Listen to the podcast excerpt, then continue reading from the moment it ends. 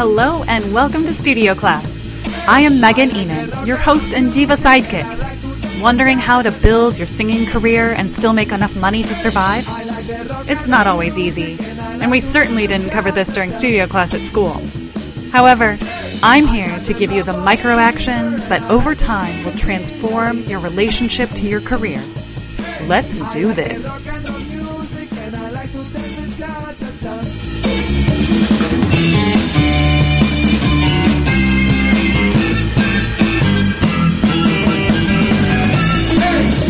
The rock and roll music and I like to dance the cha cha cha. Hey, I like the rock and roll music and I like to dance the cha cha cha.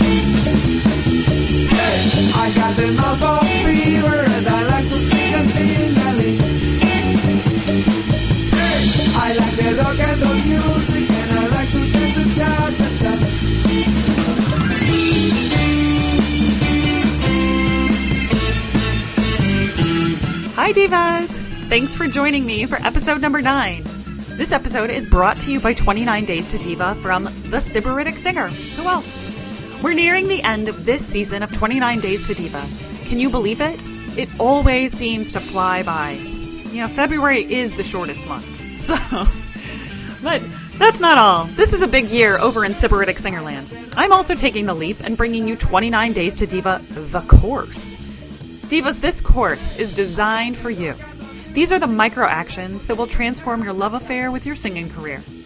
Be one of the first people to hear about the launch by visiting bit.ly slash 29 days to diva. In this ninth episode, I'm going to take a little bit of a different path. I'm just going to talk. I'm just going to talk about some things that I've been mentioning in the studio. I work with singers of all different ages and abilities, and motivation and practicing are universal themes. So I'm just going to tell you some of the things that I've been talking about with my students. Here we go. First up is intrinsic and extrinsic motivation.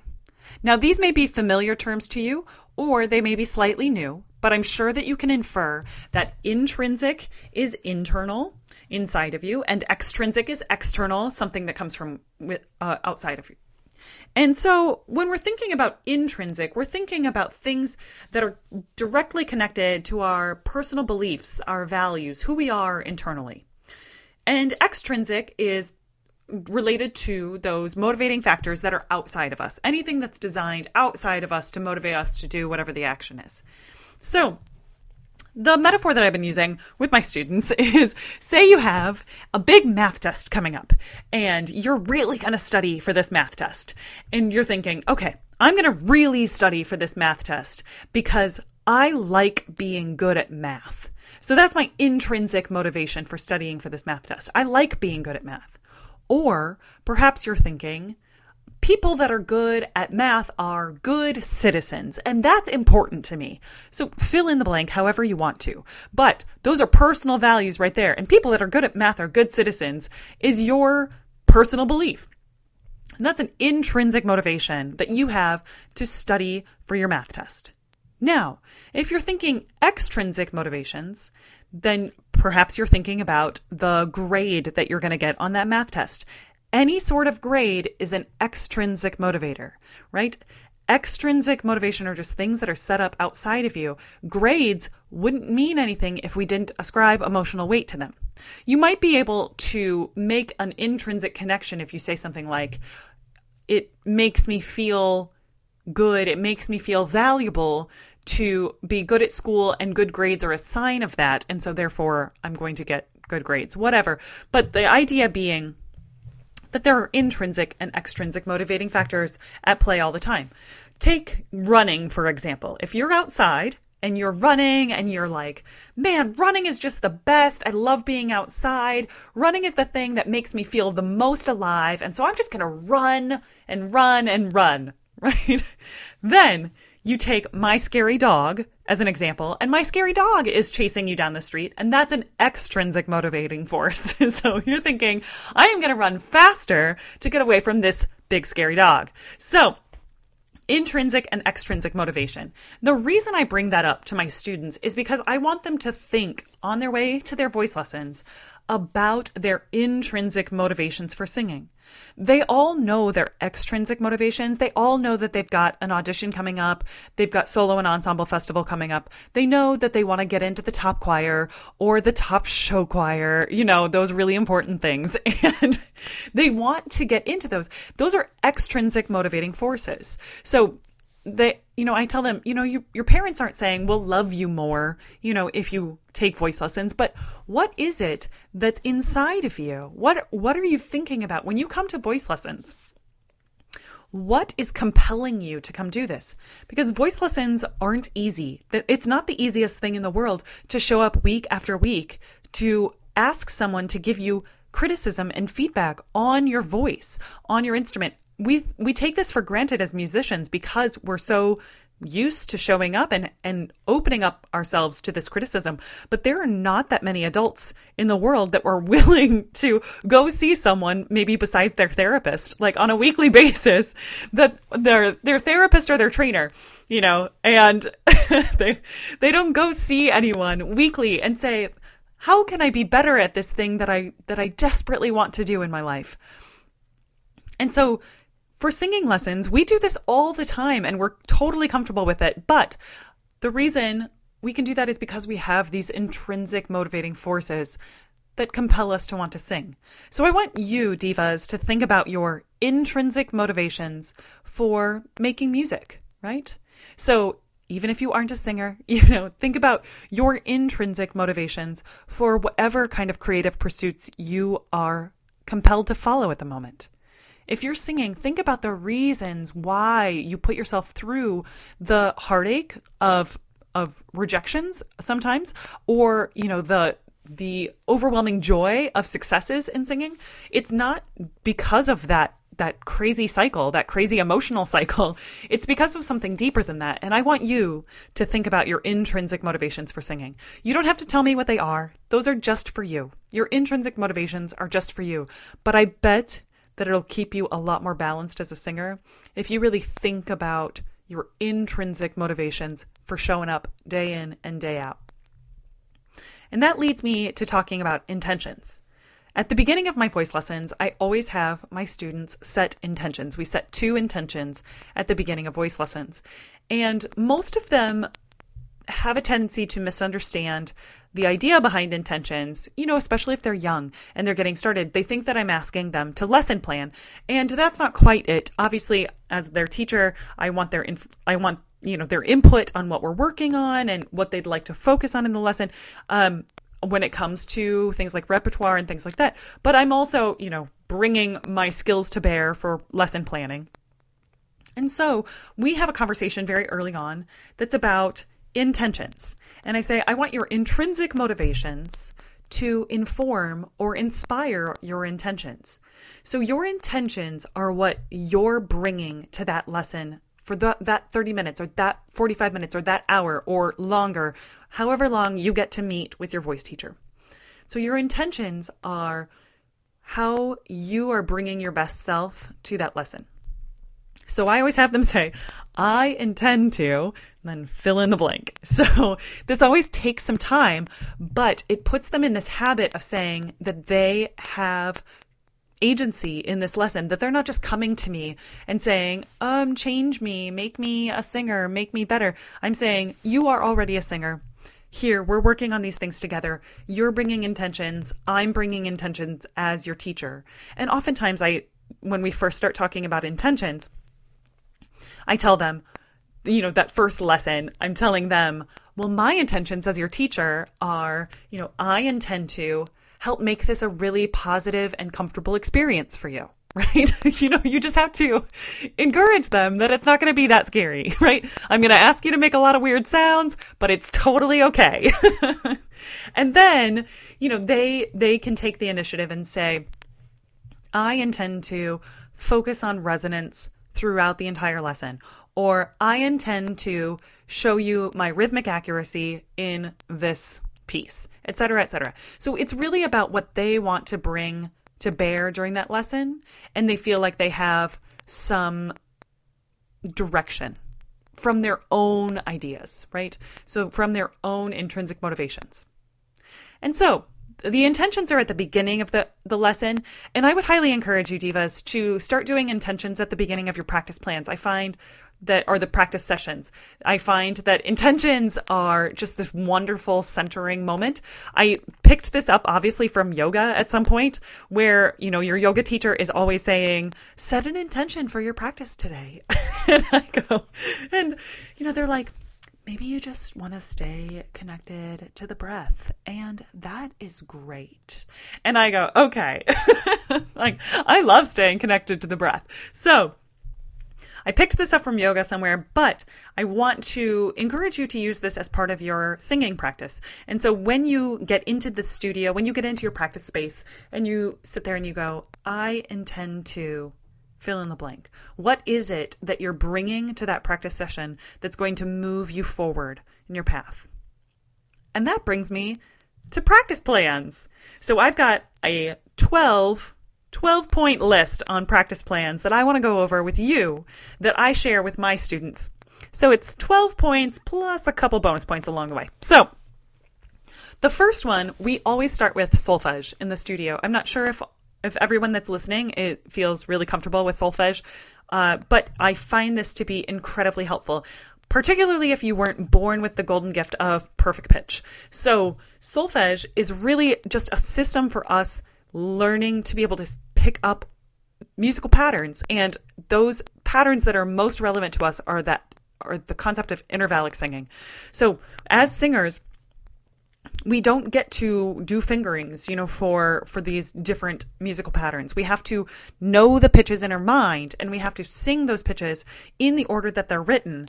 And the harder and more challenging and and you know less diatonic your music gets the more challenging the solfege would be the more challenging those intervals are going to be.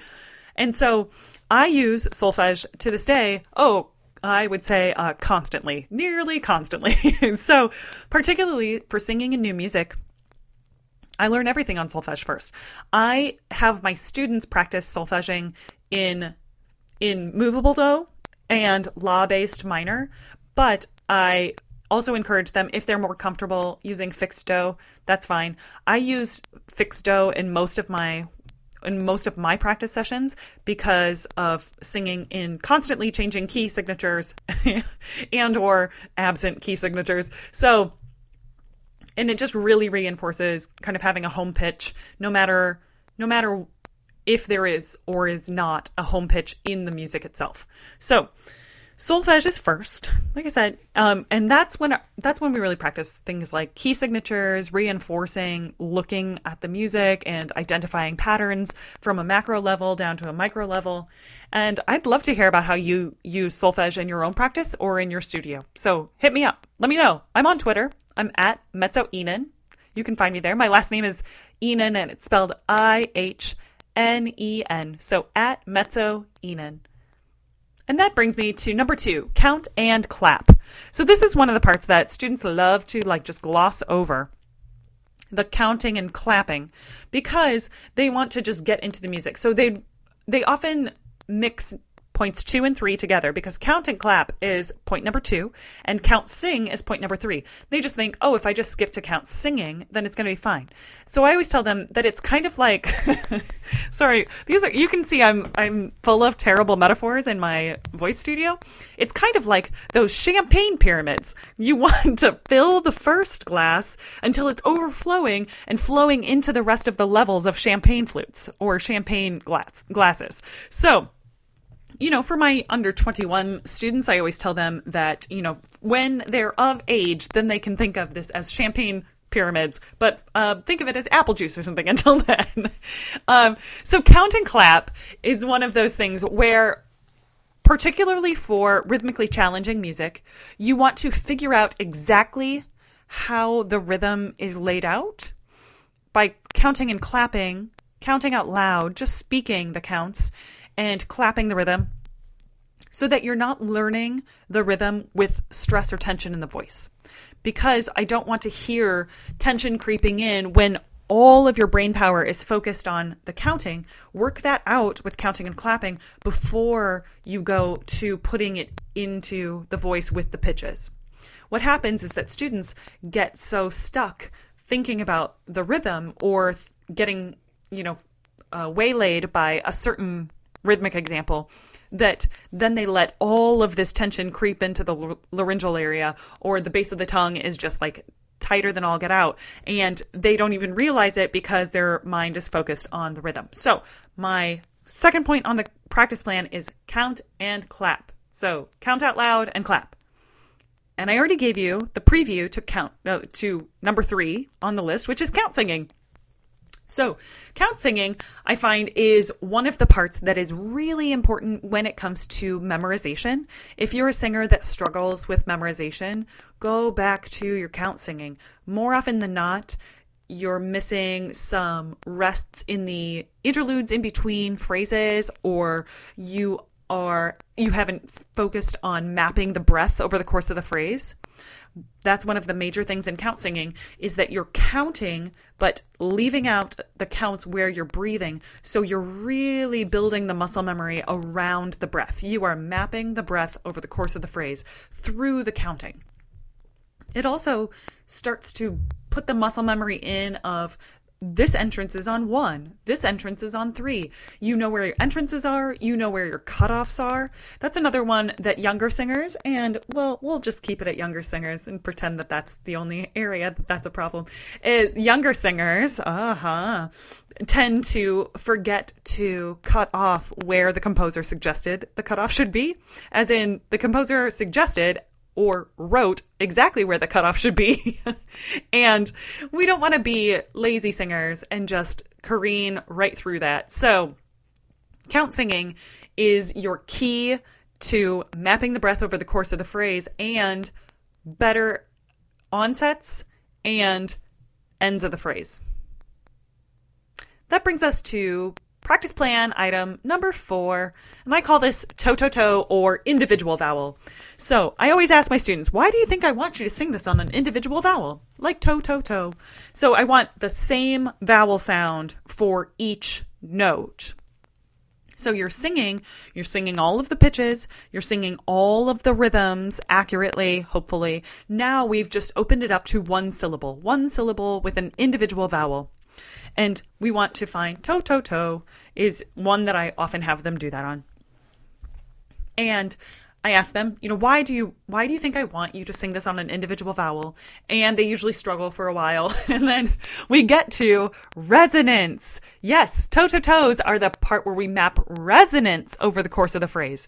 So once you've set up your understanding of this is what an O vowel feels like in my best resonance, then you sing all of your piece on that vowel until you know, oh, this part, this phrase feels like this in the resonance, this feels like this in the resonance, and then you are able to check it out. If your resonance changes as you go through register shifts, that's a place where you get to break it down. So point number four on the practice plan, toe toe toes, can get broken down into some sub points, and that would be up to you. So just noticing when you head into, you know, that second verse or whatever, and it happens to go down into like or towards your chest voice, and you're having some difficulties keeping the resonance you know, vibrant in that area, this would be an excellent place to work on toe to toes or individual vowel. So you're practicing, oh, am I able to keep the resonance the same? Am I able to keep the vowel the same as I'm going through these register shifts all the time?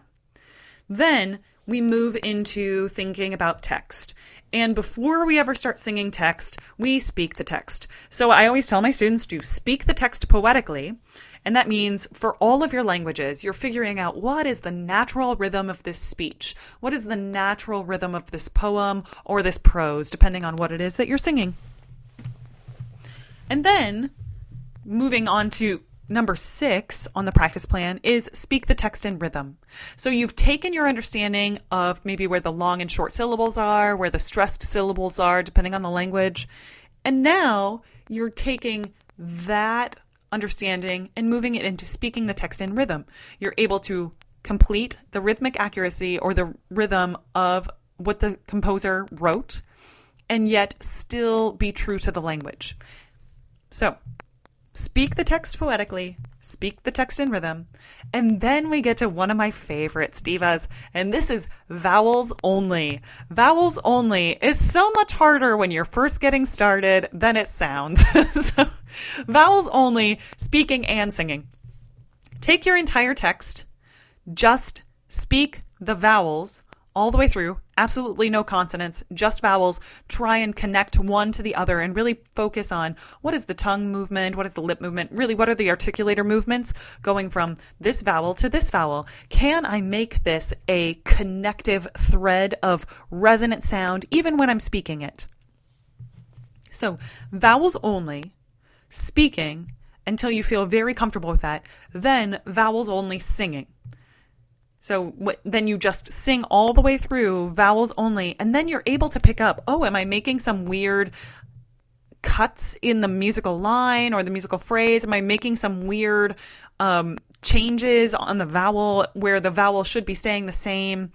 Um, you have to check for yourself. And this would be a really excellent time to record yourself. In fact, all of these practice plan items could have a sub point of record yourself doing this. like, so, vowels only, speaking and singing, and then record those so that you're really listening for resonance on each individual vowel. And then that brings us to number eight, which is text. Text is focusing on, you've taken your idea of vowels only. Now we're doing all of the text. And we're really focusing on the diction. Is your diction clear? Is your diction appropriate? Really focus on appropriate diction. So you're not overdoing your diction, you're not underdoing your diction. There's a fine line there. I understand that. Um, if you need help, find a coach in that language. It's really going to make such a big difference. The only way you're really going to know if you need help in that area is by getting feedback. So go put yourself out there. And particularly, this would be a good idea just to get a coach in general.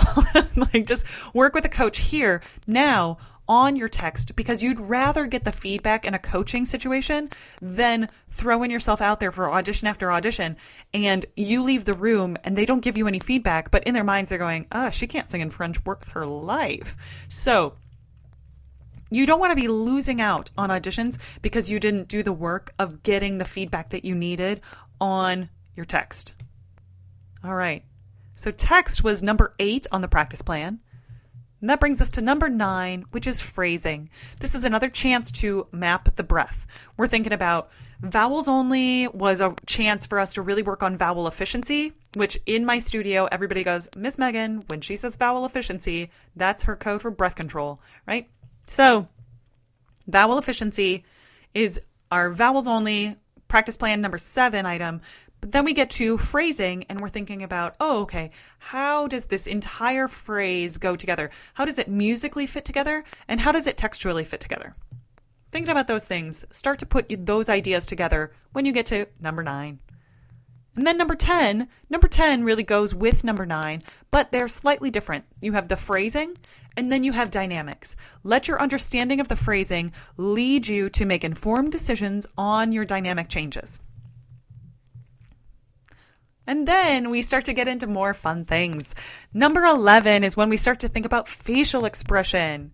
I hope that you were probably thinking about it beforehand. I mean, it wouldn't be impossible to think about facial expression at any step, but this is one of the times on your practice plan where you're really intentionally thinking about facial expression. So maybe you have a practice time where your intention is I intend to focus on facial expression the entire time.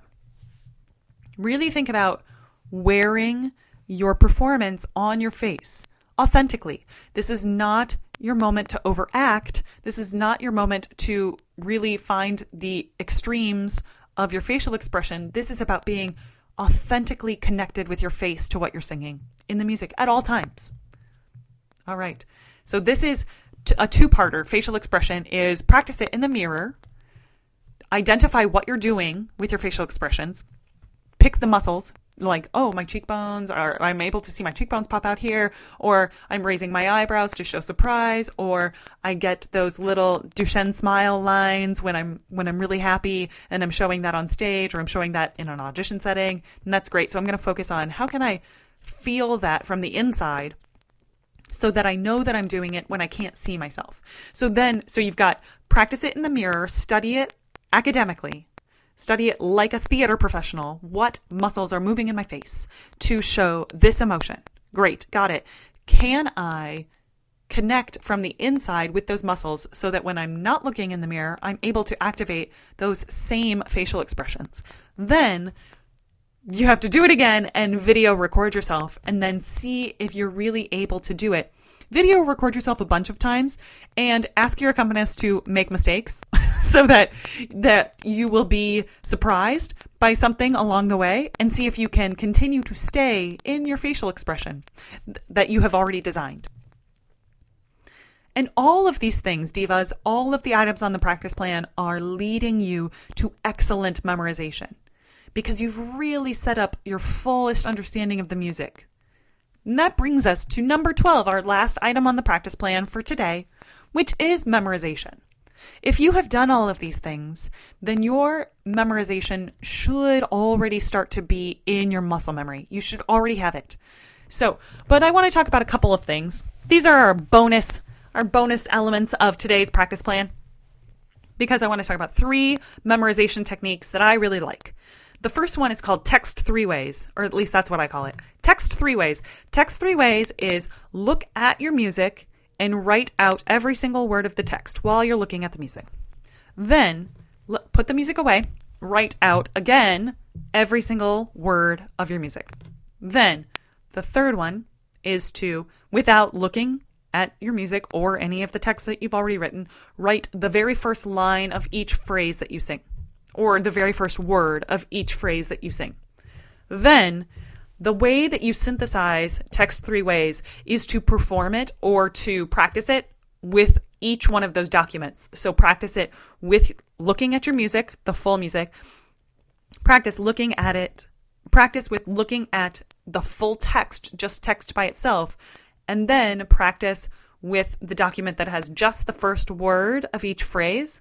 Then put them all away and see how close you are. All right. My second bonus memorization tip is blocking. If you are a kinesthetic learner, blocking is your friend when it comes to singing and comes to memorization. So, blocking is really just blocking as a memorization technique is really just you practicing that when I move over here, or I'm going to move over here when I say this line, and the ability of putting a movement with a line, with a particular phrase of the music starts to really embed it in your understanding, in your memory, um, in your memory. And then you're so much more able to execute in the moment time after time after time. So, if you're like me, when we get to the blocking aspect of getting on stage, it makes the memorization so much faster and so much easier because now I have these physical movements to pair with what I'm doing at any given moment. Um, the point about this that I want to make is that what you can block at any point in time. This doesn't have to be just until your director gives you one. Try blocking out scenes at home. It's going to make your singing a lot more interesting. Try blocking all of your scenes in your practice studio before you get there and then be extremely willing to change anything. But it's already, you've done the work because you show up and you have some blocking ideas. So if you get one of those directors who's like, um, I just want to see what you would naturally do in this scene, and you're, you're like, you're not one of those people, then you are going to have some ideas to bring to the table rather than just feeling stressed out and boring on stage.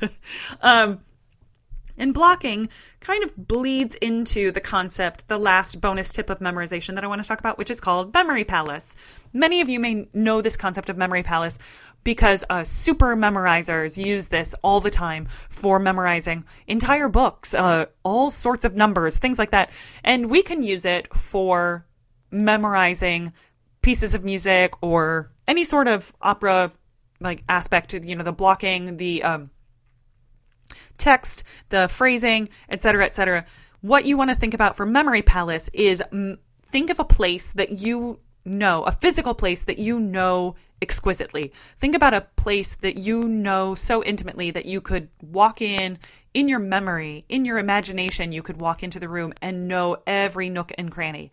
This is the the basic fundamental understanding of memory palace is that you have a room like that in your imagination that you can walk in and for the way that we would use it for memorizing music is that you would place certain phrases or words on objects in the room. So for example, I've used, you know, my childhood bedroom and you put the first, you know, the first phrase is like when I touch the door handle. The second phrase is touching the light switch. The third phrase was opening a drawer, you know, those kinds of things.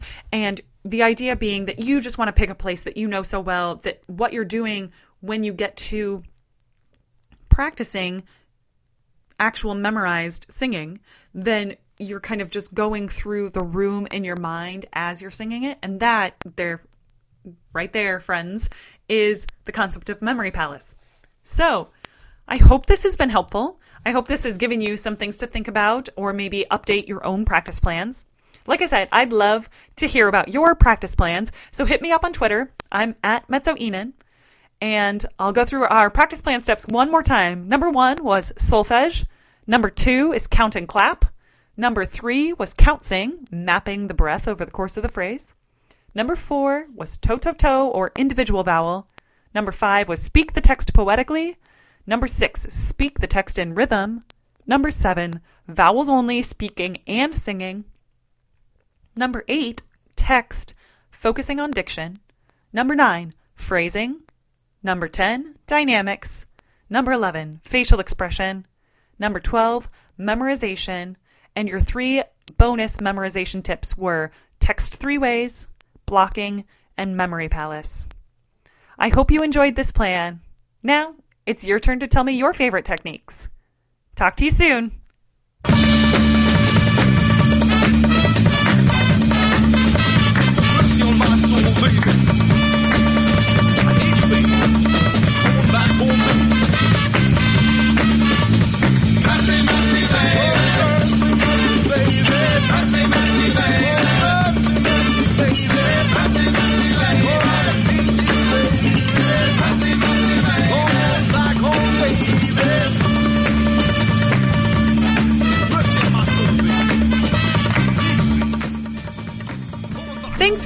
For episode 9 of Studio Class brought to you by the Sybaritic Singer. Many thanks to Juanitos for the music featured in this episode. Hey, divas! Did you know there's one very simple way you can support our show to ensure we keep producing more content? Simply head over to iTunes and give us a rating. First, subscribe to the podcast, and then you can rate the podcast by selecting 1 to 5 stars. If you enjoy our podcast, please consider giving us a five star rating. This takes less than a minute to do, and with each new rating, it only boosts the visibility in iTunes for Studio Class. It means a lot to me and to the show. Higher ratings means greater discoverability. Thanks for helping me do my part to be a shepherd for our art form. Do you have questions about this podcast or the information I've presented here? Please go to sybariticsinger.com and get in touch. Sybaritic is spelled S Y B A R I T I C. So please go to sybariticsinger.com and get in touch. Until next time, divas!